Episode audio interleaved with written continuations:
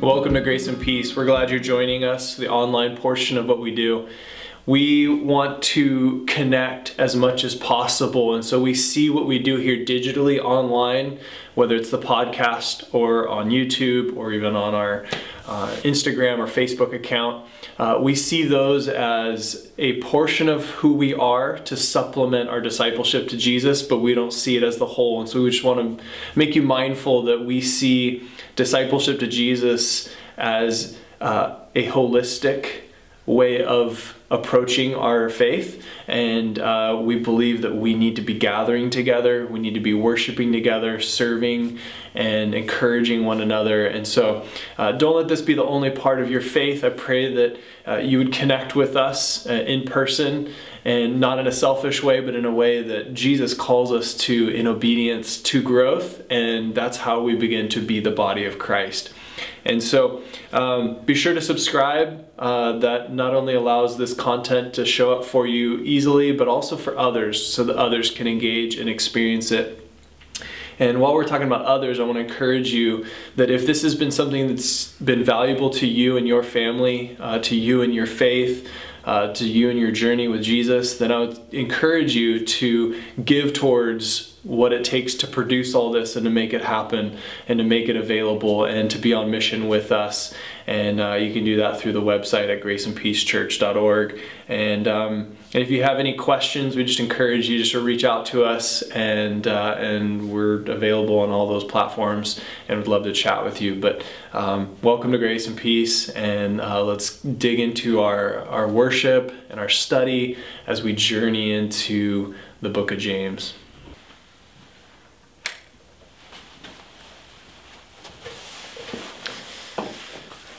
These lights that we have on our backdrop have been with us since the beginning of Grace and Peace Church.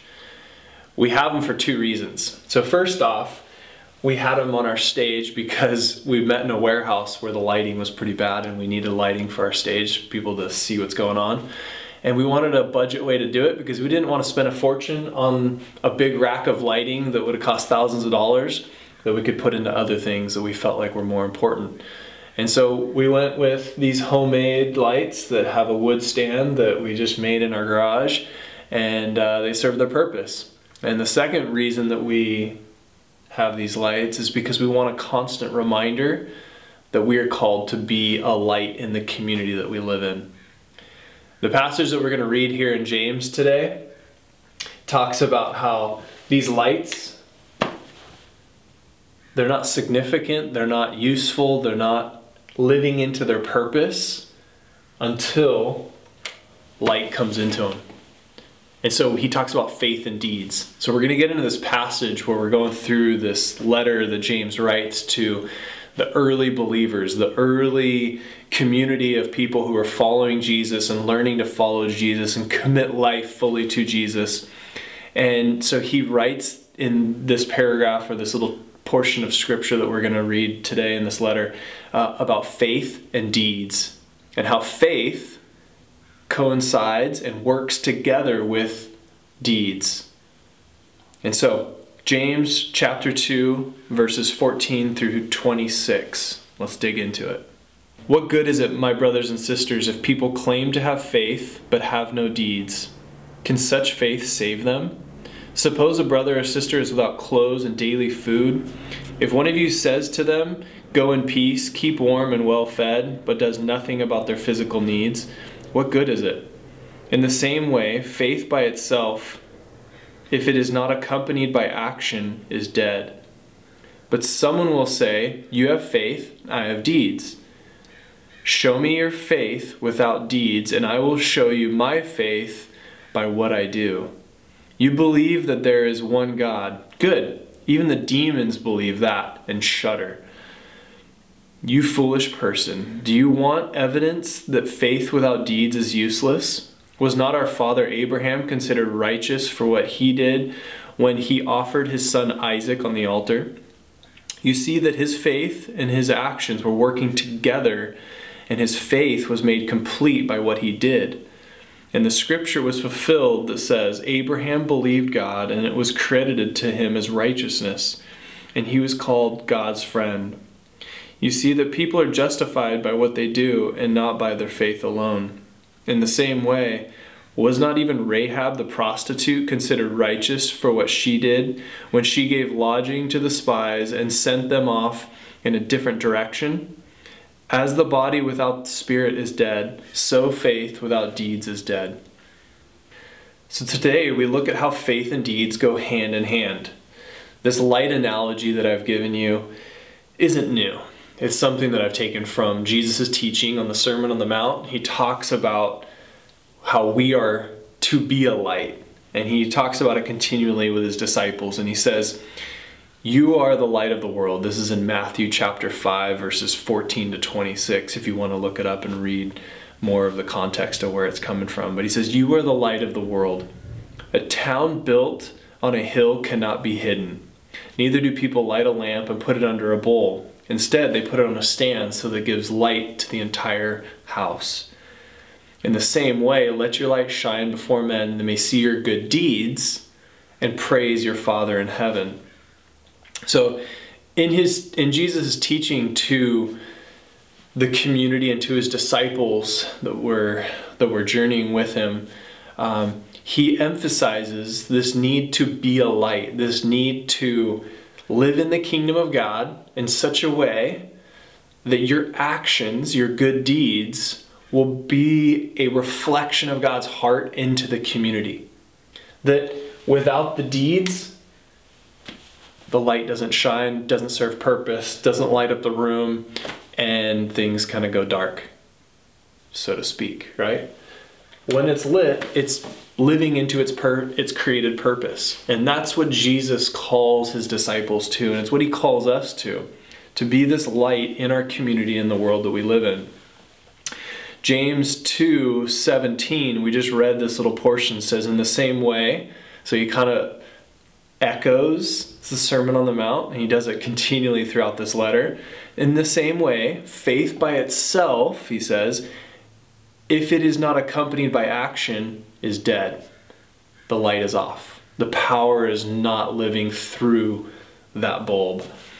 And so, the common usage of this passage that we read here uh, often is to communicate that I don't have to share the gospel because I use action in tangible ways to begin to share God's love, which I would agree with. We're going to talk about for a few minutes here. Um, the famous churchy quote that you've probably heard um, that people throw around uh, that relates to this is says, Preach the gospel. If necessary, use words. You may have heard that before and it sounds good. Um, I think it sounds good. It's one of those things that just kind of it, it resonates with us because we want to see action. We want to see people live it out and not just talk talk about it. Um, but it, it might have originated, I'm not sure exactly where it came from, but Mother Teresa has a quote that's really close to it that says, Spread the love of God through your life, but only use words when necessary.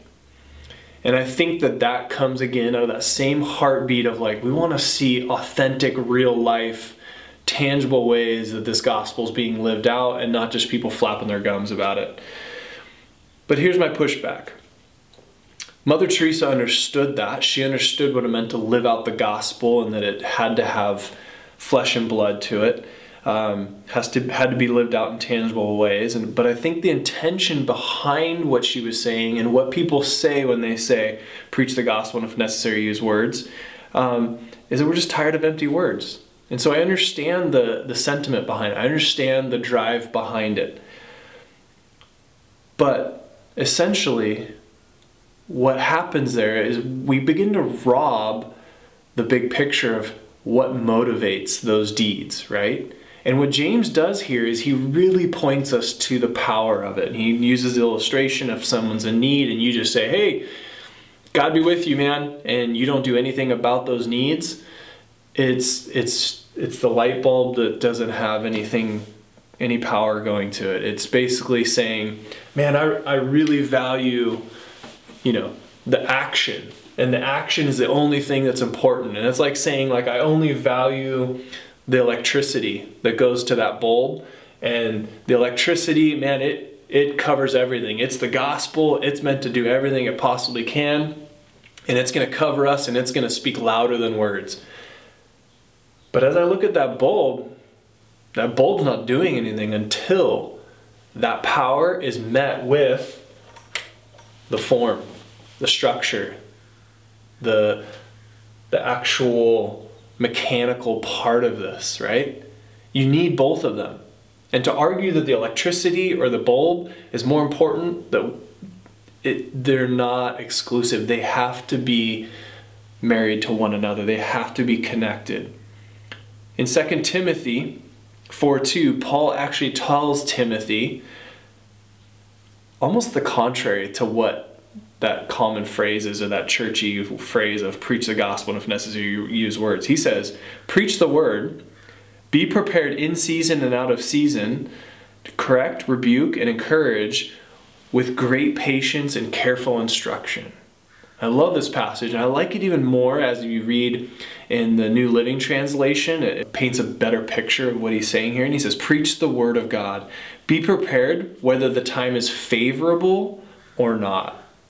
Because there's definitely times where it's not favorable and it's not easy. And I think that's why sometimes we default to preach the gospel, if necessary, use words. Let our actions be what speaks what our faith is all about, right?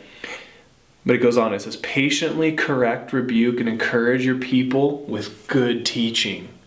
So if we have good teaching, if, if our faith is aligning with our actions, then then there isn't there isn't going to be a disparity between what we say and what we do and that those are so meshed together that then there's just a, a good reality to it and so we have this dilemma that often comes up in in church life um, that basically says like we have a decision to make between social justice the social justice that work that goes on in our world versus or contrary to biblical justice work and I believe that when we have a, a, a clear understanding of biblical justice, we can we can match our deeds with our words, right? Our faith with our deeds. We don't have to separate those out. We don't have to try and put so much emphasis on our action that we forsake the fact that we can use words, right? Um, and so what we see here is just a, a recognition that physical needs have to be met.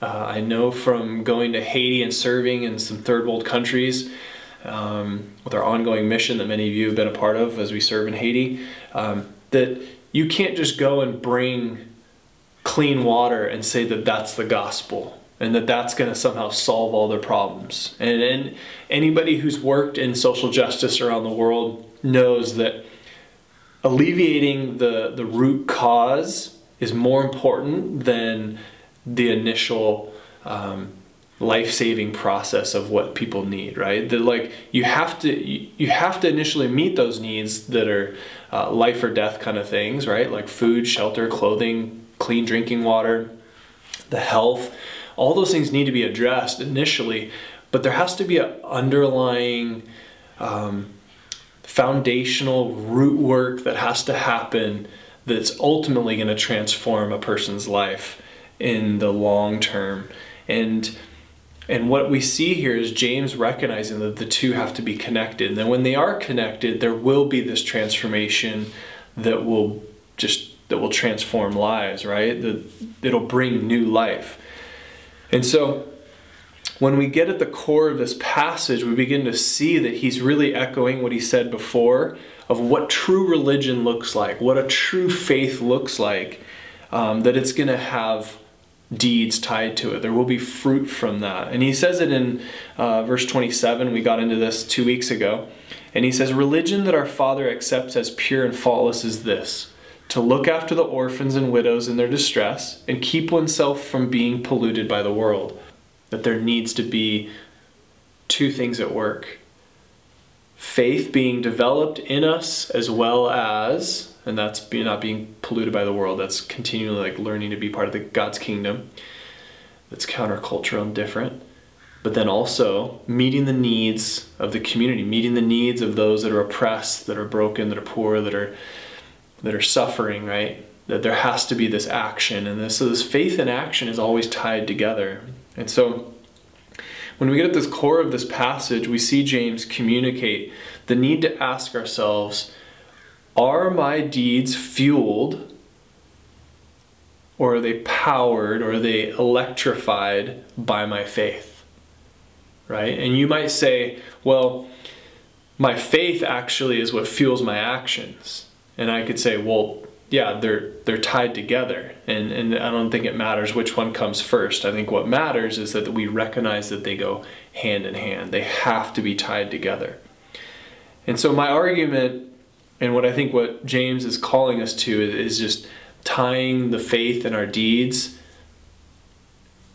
inextric- inextricably together. It has to be tied together. And so just to like build that analogy. Um, I have a truck that I enjoy greatly that allows me and my family to get to places um, comfortably and um, with all our gear, with sometimes our trailer that we tow. Um, my truck, it, I love it. I love having that thing around. It's it's great for all our gear and everything that we do, surfing and everything. My truck requires gasoline. The gasoline that goes into the tank allows that thing to function and do what it does, right? And so, for the sake of the argument and where we're going with faith and deeds, I believe it's kind of like the fuel versus truck argument. And you might say, well, the truck's amazing, but without the fuel, you got nothing, right? And and the person who says, well, the fuel's more important than the truck, sure, yeah. Like if you don't have the gas, that truck just sits there, it doesn't go anywhere. And unfortunately, I've ran out of gas a couple times recently.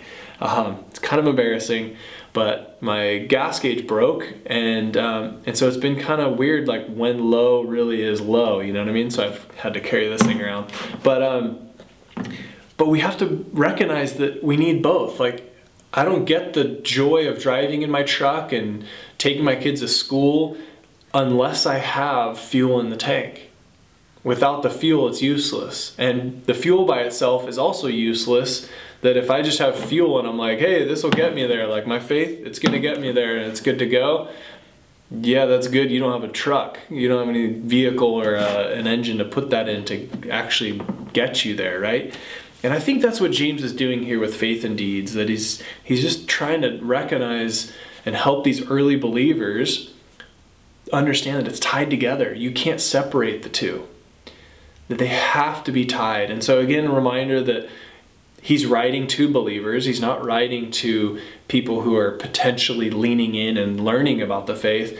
These are people who understand the faith, but maybe have forgotten that it has to be tied to our deeds, that it has to be tied to bearing fruit, to having action displayed in our lives. Which brings us to the two examples that he gives. So, the first example he gives is of Abraham.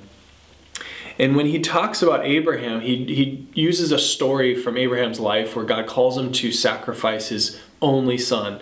And why this is so important is because God made this covenant with Abraham that he will bless many nations as a result of his family.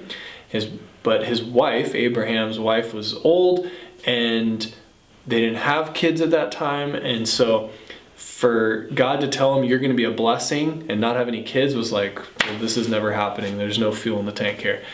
But God blesses him with a son. And then what God does is he says, I want you to sacrifice that son, Isaac. And as you hear that and as we talk about it, we go, that's crazy. And I think that's why James is still talking about it because it's one of those things where you go, why would you ask that? Like, why would God require that of him? Or why would he even like um, ask him to do this? But what Abraham does is he's faithful. He's faithful faithful not only in his words but in his actions. And so he takes Isaac up the hill with a pile of wood prepared to sacrifice his one and only son. And if you see a connection there to Jesus, then you're leaning in the right direction there. But what we see is an obedience that led to action, and then God provided another sacrifice. He provides a ram in his place.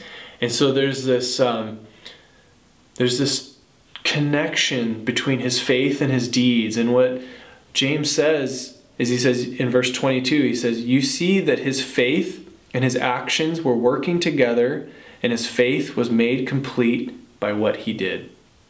So James isn't disputing faith, he's pointing to a living faith. And he uses another example. He uses Rahab, who's a prostitute. And if you want to go back and read the story, I'd encourage you to look it up. But essentially, Rahab protects these spies that are helping Joshua take over Jericho, which is part of the promised land that God had given. And if you want to get into the whole story, I would encourage you to do that. But what you see here is God calling somebody, Rahab, a prostitute, the least expected person to be in the story of God or to be used by God powerfully, is obedient. And I think sometimes we think that we are insignificant, the things we've done leave us insignificant, our past, uh, the labels that we have, because she has this label as a prostitute. It's not uh, uh, a fact that's left out, it's actually put into Scripture. And I think it's put in there for a reason because we can probably relate that we don't feel significant, worthy enough to be used, to be people who are faithful in not just our heart, but in our actions, and that we're not worthy enough to be used by God. But what we see here is James pointing to two people who are faithful in not only their heart and their mind, but in their actions. And it reflected who they believe in, reflected where the, they believe the power comes from.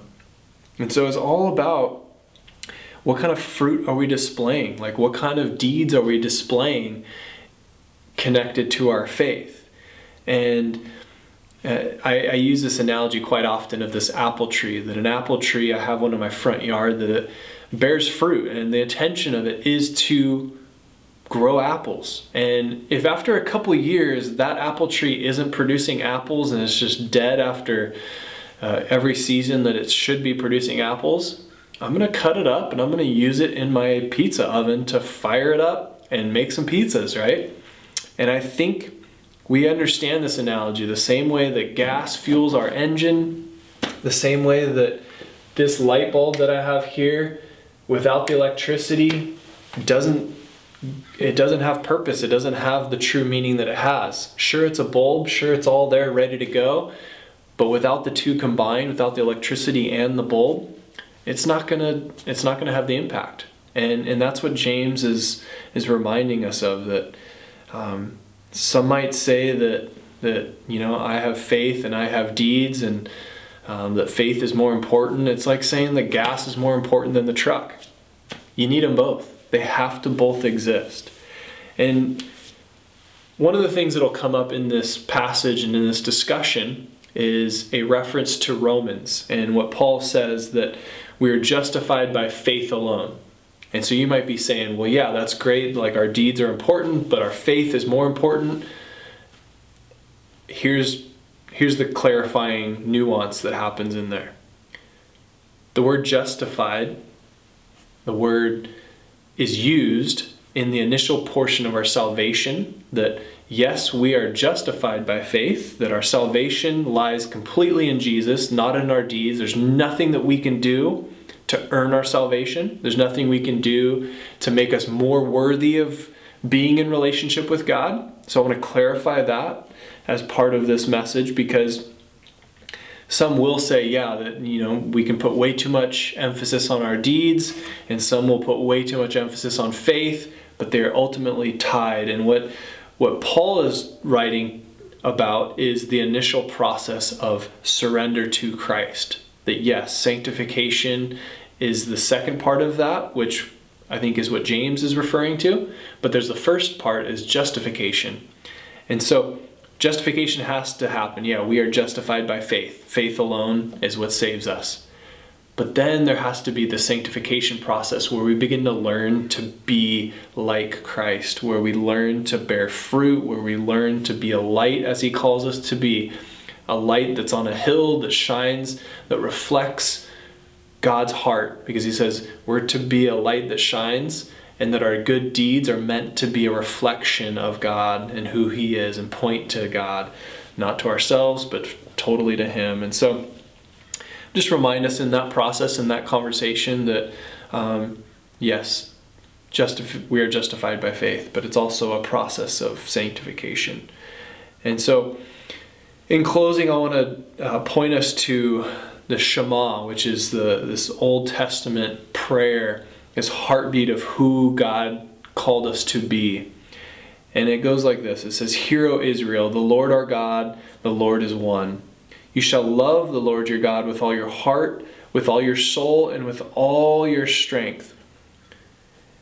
And this has always been the call to God's people that we're fully in love with who God is. And I believe that when we love God with all our heart, mind, soul, and strength, which Jesus echoes in the Sermon on the Mount and in his teachings as well, is that then you begin to have this life that that is filled with deeds, right? That is filled with action, that it becomes the fuel to the tank and to the engine that begins to drive the whole thing forward.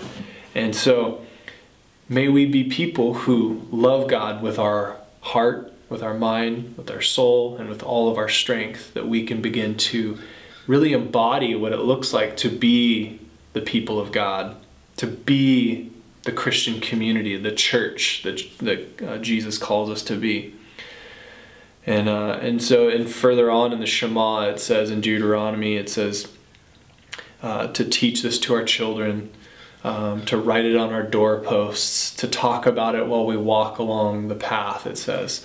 And so it's meant to be just woven into all of our lives. Um, and that's what James is, I think, harkening back to, is this idea of it being every part of life is saturated with our faith, so much so that it drives us to actions. And, uh, and again, remember, James is writing to believers who already understand the faith, who are already in this process of salvation, but now are working that out in a way that is tangible, that is good, that is life giving and transforming. So, action steps. I want to ask a couple of questions that I think help guide us in this conversation as we go into our life groups this week and as we wrestle with uh, what it means to live out faith and deeds connected. The first thing would be what's something you need to say yes to? There might be something that God is challenging you, prodding you, encouraging you towards right now that you're you've been hesitant to say yes to. So I would just say what is something that you need to say yes to? Maybe it's a ministry opportunity, maybe it's a friendship that you need to help out. Um, Maybe it's a place that you need to be serving. Uh, maybe it's part of your job that you need to step into where God's calling you to be um, faith and deeds mixed together, that your actions need to take place in some area. And to help shape that, I would say, is like, where does God's promise seem impossible? Abraham, Rahab, both probably were going, I don't know how this is going to work out, but I'm going to trust you. Um, I don't feel adequate, but I'm going to be obedient. And I would say, in that area where you feel hesitant to say yes to God, I would say, we're with you, that we recognize that we don't always feel adequate, but what Jesus promises the Holy Spirit.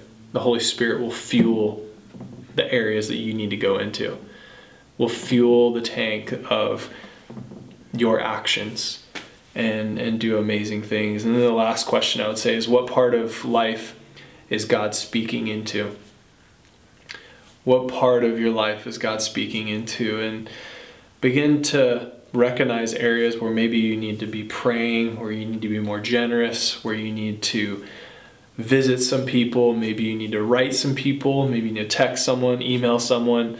Um, what does it look like for you to say yes to the next thing that God's calling you to. Uh, the next right thing, the next thing that He's He's pushing you towards, and then what's what, what what's keeping you from it? What might be uh, what might you be afraid of in that process?